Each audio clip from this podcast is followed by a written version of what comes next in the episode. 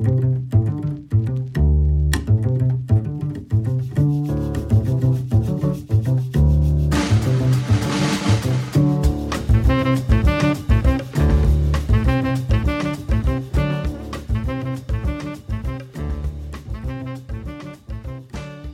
everyone, this is Flip Finance. I'm Sam Issermoyer and I'm joined by my co host Fabian.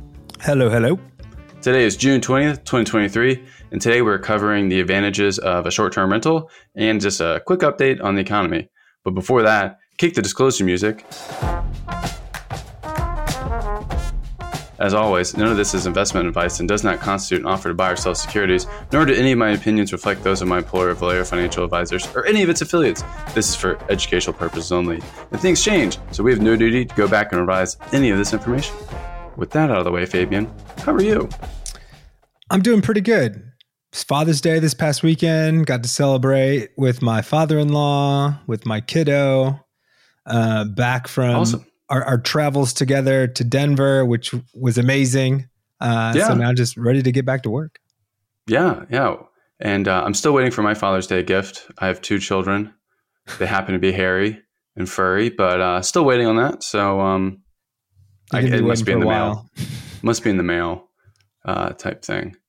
But yeah, we were in Denver last week and we went to Red Rocks and it was a good time. But you had a kind of a bigger observation while we were there because we stayed in an Airbnb. We we did, and like if if you've been staying in Airbnbs, like, and this is the thought that went through my head, right? It's like you stay at so many. The question is always because it's kind of a crapshoot, but the question is always like, do people live in these, or are they buying them just to be Airbnbs? And like, you know, my, my wife and I are, are semi responsible when it comes to investments, and we've got the majority of all of our buckets filled up. And so the next evolution is just like, what bucket do we invest in next? And one of the conversations that we always come back to is do we invest in in an Airbnb type rental situation, right? And I kind of doing the math on like what we paid to stay at this house and it seems kind of lucrative. So I don't know, do you have any insight on maybe some of the advantages of of, of doing that or why people would do it? Yeah, so I can share my experience with a, a recent client that came on board. And with us being net worth based, we're going to go and, and review their taxes, their insurance, their estate planning, and their investments as kind of the four core areas of financial plan that we help somebody with. This is going to be a really long winded answer to, to your question. Because the answer, the uh, classical music here that I like to put in. yeah, the, the answer is going to be it depends on how much effort you want to put in, is, is usually my answer to it to get all the advantages to it. So I'm going to have a really long winded answer of showing you the advantages of it. And then it's kind of up to, I always present it to the, the client of like, do you want to do this from an effort standpoint to get this type of nugget? So onboarding a new client, we get um, three years of the tax returns because you can go back and amend anything if there's if there's room for improvement. Now, traditionally, people are like, "Well, I'm working with a CPA," and are you familiar with what a CPA's incentives truly are? No. What like what do you think? Like when you go get your taxes done, what do you think the incentive structure for that CPA is? to like not get you fined or arrested for not Mhm. paying your taxes. Okay, and what else? Honestly, I don't know how they get paid. Okay, so they, they usually just charge like a flat fee. Yeah. Um, depends on the CPA, and sometimes it'll you know escalate up based on your situation. But their incentives, you know, eighty percent of the time, is to efficiently get your taxes done in a timely manner and move on, type thing. They don't have the time or the incentive structure to like really sit down and go through your entire situation and optimize everything around your taxes. They're just trying to get it done. There's nothing wrong with that. Now, there are other CPAs who are fantastic and have the time and the ability to go through and optimize things. But the reason why we get three years of taxes whenever we're onboarding somebody is because we just like to review it. We've just seen a lot of CPAs that haven't had the time to optimize.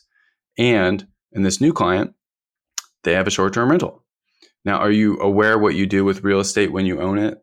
Like something, it's called depreciation. No. So I know what depreciation is because I used to sell cars. So does, Okay. it, does it work similar to that?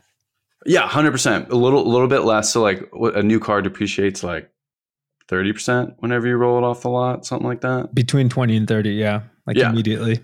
Yeah. So, uh, real estate the the difference though with real estate is you must depreciate it. It is it is written in the tax law that you have to depreciate it, and if you didn't for whatever reason you forgot you made a mistake, um, and you go to sell your property, it will be taxed like you depreciated it. So you would you get all the the negative.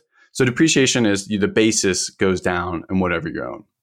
So Interesting because with this is a this is confusing. So I'm going to love some explanation on this because when you buy a house, you al- I, I always think of appreciation, right? Like the house value is going up. So Sure. that you want to depreciate it might need a little bit more explanation for me. Sure. So different from primary home, you don't depreciate a primary home. Oh, okay.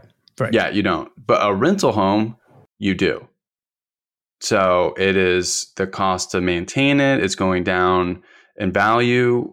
You have to put money into the rental home to account for it. So, like a great example is if you go buy an industrial building, you can depreciate that like 30% type thing, kind of like a car. But like a rental home, you can only, rule of thumb is to depreciate 3.6% a year. So you round up about 4% uh, on that. And the big thing with um, depreciation is it's a passive loss, and depreciation can offset only passive income. So if you go and get your Airbnb and and or you have a long term rental, like I have a long term renter in my carriage house. I'm a slumlord. I love my renters though; they're they're fantastic. I can only so I depreciate my carriage house, but I can only offset rental income to the effect of the pre- depreciation that I'm taking, which which isn't a lot type thing. But w- what ends up happening is your rental income can be more, excuse me, can be less than the depreciation you're taking. So what ends up happening is you have a suspended loss, you have this passive loss that just sits there you can't use, and you can cover some of your rental come uh, with it, but then it's just hanging out there doing nothing type thing. Did I explain that okay? Does that make sense? Um, not 100%. What questions do you have? Okay. So, and like if we, if you look at, like if we're following the, um, you've got an example here in the newsletter. It says, for example, if you had a $500,000 rental, you would depreciate it by that 3.6% number that you mentioned, or roughly $18,000. If you only had $10,000 in rental income, which is what you're saying, you're getting paid right from your, Yep. from your renters in the carriage house, then you Mhm. don't pay taxes on the, the 10K Mhm. in the current year, but you can use the other 8K in depreciation. So You can't. you cannot use it in depreciation. So it becomes a suspended loss, meaning you don't get to take advantage of it. okay, but you're taking advantage of what? Where where is the advantage coming in there? I guess is where You're I'm lowering your so if you if you didn't depreciate it for whatever reason, you would pay taxes on the rental income. It'd be ordinary income to you. the the ten thousand dollars. Yeah. So depreciation allows you to offset other passive income that you have, Got it. which is how like why real estate, the why there's just so many extremely wealthy people is because in real estate is because you're able to really defer a lot of the income that you're generating from your real estate through depreciation. depreciation. So that's like when Donald Trump is like not paying any taxes. Right. He's doing it through depreciation, which is totally legal. He's he's within his right to do that. Like so it's when people got up in arms, he's not paying taxes. I'm like, well, that's just like that's how real estate works. And is that on like like a Mar-Lago situation? He's depreciating something like that, or would it be It's usually office buildings, Office rentals. Like I have no idea about Mar-a-Lago, but like all all the buildings in New York, people Mhm. are owning those. You're depreciating them, and you- you're help that helps offset the income from those buildings. Got it. Okay. Now this is starting to make more sense. And let's say, for instance, that the income that you take in is more than the depreciation percentage. What happens there Then you're paying taxes on it. on, on that difference? Yeah. So for like for me, on my rental, the depreciation is not a lot, so I pay like a decent amount of taxes on my rental income because I don't have like a ton of expenses to help cover it either. Got it. So. Okay. All right. Now, But- now we're on the same page. except that there's a great quirk also to this to this rule so we're getting even deeper so that's like typically how like uh, a rental would work now if you have a short-term rental so i have a long-term rental if you have a short-term rental meaning the one that we stayed in airbnb you can meet certain criteria that means you're materially participating in the real estate activity so the double check the rules on this, but you're, you're pretty much spending a lot of time managing, fixing things in the business. You do not have a property manager. Does that make sense? Yep. So that would be like you're going into the Airbnb and spending hours like cleaning and Yep. like tidying up for the next guest that's coming in. and you're managing, right? you're responding to things. You you do not have an you don't really have an employee or manager handling it for you. Got it. So if you're you're going through the effort, that's not like a wink wink, you know, I'm participating in the business. But if you qualify, that means any remember we talked about earlier the the passive loss that is now suspended. You couldn't use the depreciation. Right. If you're active in it, that depreciation flips to an active loss, which you can then use against your ordinary income.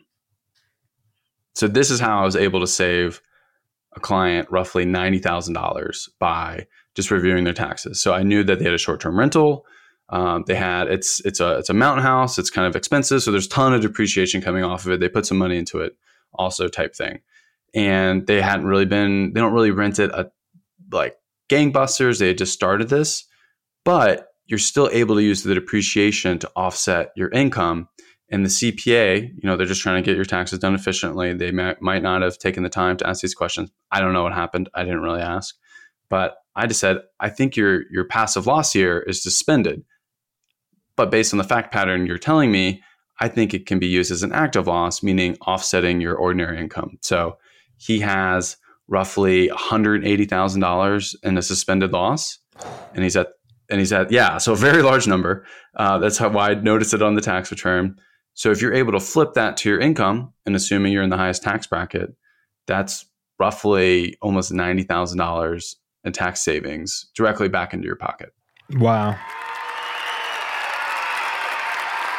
So that that is the advantage of doing a short-term rental in my mind is if you're participating in it.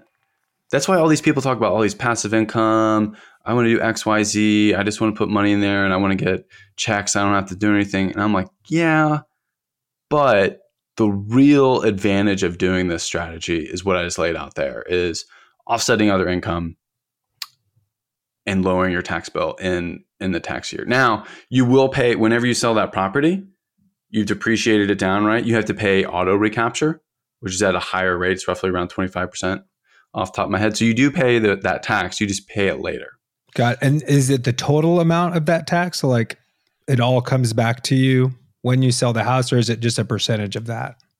So whatever you depreciate, so let's say you have a $500,000 rental uh, a property in Indy. I was about to say Mhm. Denver, but I was like, you can't get $500,000 property in Denver.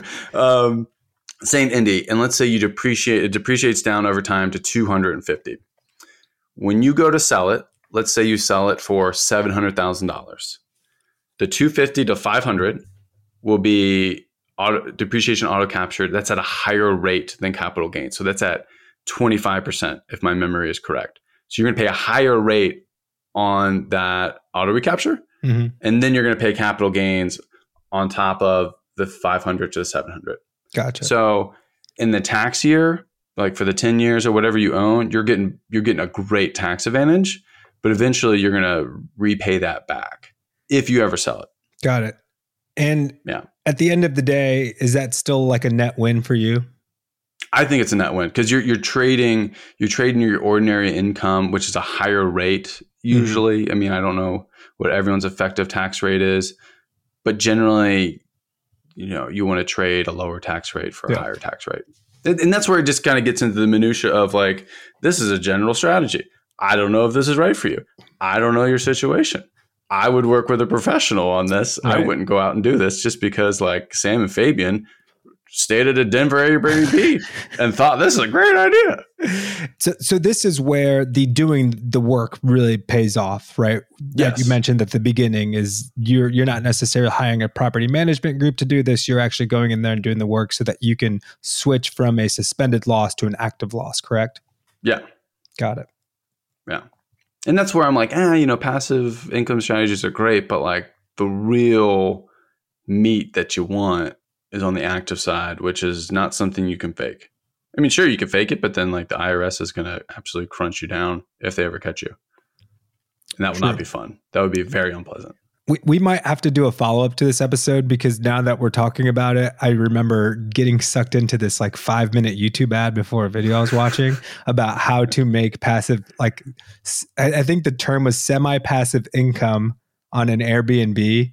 There's nothing like you have to take these you have to take these classes. So I would love to review that video with you and then follow up to this because I think that would There's be nothing as semi passive. That doesn't exist. I think legally that's how they get around it. They have to say semi passive. Sure. Sure. And while, while we were out in Denver too, a lot of cranes, a lot of uh, economic activity going on. I think you had a couple questions around the economy economy for today today as well. Yeah, where where are we? Where where, where, where, do we sit on the in the economy?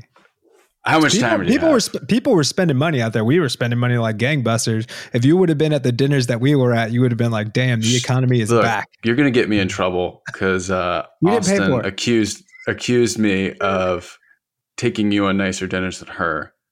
Well, so it's 15 minutes in, so maybe we've lost her by now. I'll find out after this is posted. yeah, generally everything we did was the airline was packed. Um, you know, airports full, restaurants are full. Red Rocks, I think, is always at capacity, but it was completely full. The economy continues to jump over the low hurdle of expectations. And a lot of those lower expectations have driv- been driven by mainly inflation. So inflation sucks, you hate it, but it doesn't just go away overnight. People continue to feel that and resonate. So that's why like economic expectations, if you go look at any of the consumer surveys that are out there, are still really low. People hate inflation. They feel like they're getting crimped down. But generally, the economy is con- continuing to chug along. But to look directly at inflation, it's come down a ton. So the peak was in June of 2022 was 9.1%. I remember that. My call was like, this is going to a lot of one-time effects. The word transitory is thrown around there a lot, but my view is that it would come down over time. I, you know, I said maybe two years it'll come back down, but we're all the way down to 4.1% right now. So that's like a fantastic drop. And that's what you would call kind of Goldilocks of inflation's coming down. Unemployment is still incredibly low. It's at 3.7% right now. And then the the thing that will be so it's always kind of two handed. Like that's great. Mm-hmm. What's kind of still lingering? That's an issue. And do you remember all the different inflation measures we've talked about before? No. You're going to love this. Sorry. So there's overall inflation. That one's coming down really well. We're at 4.1%. That's fantastic. You, you also have core inflation, which backs out um, food and energy costs. But if you look at core inflation x shelter and used cars because remember, remember those were really big one-time items that were kind of getting like the snake was working through the economy snake was had that like Ada Malison's kind of working through big big hump type things right. but if you look at that measure it's coming down a lot it's only at 4.2 and then if you look at core services x shelter so this is the third inflation number i'm throwing at you it's looking really good too so all these measures are coming down except for one which is core inflation. So core again is inflation X uh, energy and food. That one's staying really elevated. So it's staying still at this 5%. And you can see this here in the newsletter. You can annualize it on a different ton of different time periods. Everything's coming down with core. So now we're going to have what we've talked about a lot with the Federal Reserve is the the Mexican standoff between core inflation and the Fed's thinking that they want to get inflation down to 2% again. And core is sitting there right at five. So that's what happened last week where the Federal Reserve met. They didn't raise rates. Woohoo, that's great. But they're continuing to say, like, we might raise rates more if inflation doesn't, it turns out to be more stubborn and sticky than we'd like. Hmm. So that'll be the, the two handed takeaway of like, things are going really well, inflation's lower, but the economy and stocks are always about future expectations, and the future could be higher rates, which you know no one really loves unless you're the Fed. Where where are rates today? So right now the Fed funds rate is at I want to make sure it's either 4.75 to 5. It's because it's a range. Mm-hmm. Or I think it's 5 to 5.25. I can't remember off the top of my head. It's it's one of those right there. I think it's right at 5. 5 to 5.25. If I had to guess. And, and so when that trickles down to the consumer in terms of like mortgage rates and car auto loan rates, where do we do you know kind of where we sit there? Yeah. So the, the good news is like money market rates are really attractive now. So you, you can go out and get a 4.75% money market rate. Woohoo. Um, who would have thought? I think that's like the first time in my lifetime I've been like telling people to like get get money into a savings account uh, type thing. So like that's the good thing. The bad thing is that mortgages, auto loans, and other other debt vehicles are much higher. So auto loans I'm seeing in the sixes and sevens. And the interesting thing is is mortgage rates are based on the 10 year US Treasury, not necessarily the Fed funds. But because there's so much volatility from the Silicon Valley Bank um, fiasco, there's a there's a credit spread in the mortgage rates. So mortgages should be lower, but because of that credit spread, they're still high. So I'm seeing sixes and sevens in the mortgage, which kind of goes back to the short term Airbnb. That strategy works so well if you have like a 3% mortgage rate. Your interest costs are really low. Um, it doesn't eat into it, but like a 7% mortgage and also a rental mortgage is going to be higher. So you're talking about like 8% for your short term Airbnb. Yeah. That's much higher cost um, today, which is why like people are like, yeah, I want to do the passive income thing. And I'm like, eh, have you seen this? the other good news too is that stocks are doing much better. So 2022 was a kind of a reset year. Interest rates are rising. Valuations were a lot higher. S&P 500 is, is def- definitely bounced back big year to date. We're up 15% um, so far, and we're only 5% away from, you know, breaking out to new all-time highs. Yeah, and, and another point on like just where we are like in the economy. I think one of my the, the thing I said the most when we were in Denver because we went for a, a, couple of long walks, like long romantic walks, Holding just middle it, yeah, of the day. And it was just like, does anybody work? You know, yeah, there's people yeah. out there just doing like rollerblading, having leisure activities, having expensive lunches, drinking wine. Uh, it's just like who wasn't us. It wasn't who was us, working. Honey. You know what I mean? Who was working? The, the streets were packed. The parks were, were, were packed with people like midday on like a Wednesday and Thursday. Yeah, like I don't. It just shows you like things are good. Usually when you see that is people feeling feeling like they have the ability to take time off like us. Like if, if things are going bad me and you probably aren't sitting out there in denver going for leisurely walks in washington park which is beautiful. And that just shows me the power like if people feel like they can be doing that right. then it just shows me that like people are starting to feel good about the economy and where, where they are. Yeah like if you're scared about your future you're not really going to go rollerblading even though they looked magnificent. I wish I could look yeah. that good rollerblading. Uh, right, right. So, what I other agree. questions you have? Um, okay, so I brought this up to you. So we we don't work together professionally in the sense of like you don't manage my money, uh, but somebody else does. And one of the things, and this may be super bro sciency, I don't know if this is the correct way to look at my money, but I look at this thing, and you can help me explain this to it so that it makes sense to other people. So look at this thing called the IVV. So I'm invested in it, and I just it's a simple way for me to like open up my phone, see where it's at, and if it's green and going up from where it was like a couple months ago, I feel really happy. But if it's going down, I'm just like, oh my gosh, what's going on? So is this sure. strategy of checking kind of the balance of, of where things are a good strategy or what, what am I actually looking at?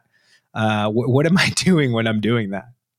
Yeah, I think that's a really good rule of thumb. So what you what you just described though is what's called the wealth effect. So like as as stocks rise, as home prices go higher, people that own those feel good and then you go to Denver and spend all your money. So that is, you know, and then that's how the economy continues to cycle. So it that's not a bad way to look at it at all. So what you just said is IVV, that is an ETF. So that is a passive index that tracks the S&P 500. Do you know how many stocks are in the S&P 500? 503. Yes. All right, but 500 companies, 500 companies in the S&P 500, 503 stocks. So next time you're at trivia, you can nail that one. And that that just tracking the largest 500 companies in the U.S. So if you're looking at that, it's it's like a pretty good barometer of the general. Now it's a little different than the economy. So these are companies and earnings. So what kind of happened last year was like earnings and valuations came down, but the economy continued to chug along. So you can kind of have like a little dichotomy there. But generally, that's the best barometer for how the market is viewing itself kind of like six months out from now. Mm-hmm.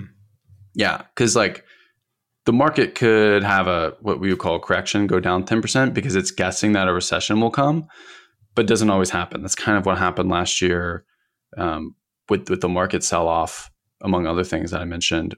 But generally, if you just want like, hey, how are things going? Look at the IVV, look at the S&P 500, great barometer for how things are going. Yeah, that number was a lot lower, like a couple months ago, and it's it's been steadily rising. So I like that. Yeah, yeah, exactly. Now you feel good. Now you're gonna go out, like, honey, we should get the dom. We should Yeah. we should go out to dinner. Yeah, the you know, the, honey, the IVV hit 450, which I don't know if, If the know, it's a pretty big IVV hits 450, we're going back to Sunday Vinyl. Day oh, trip, Oh snap! day trip to Sunday Vinyl. I think our partners have to come now. They're going to hear Yes. this. Hear that? 450, and we'll go back to Sunday vinyl. Boom. Any other questions on your mind? That's all you got from me today, bud. Awesome. Well, I appreciate your time. And listeners, as always, subscribe. Love leaving a comment and ask your questions away. We've done a bunch of listener episodes before from their questions. It sounds like we might need to do an entire short term rental episode, um, but always open to suggestion. We'll see you later. Bye.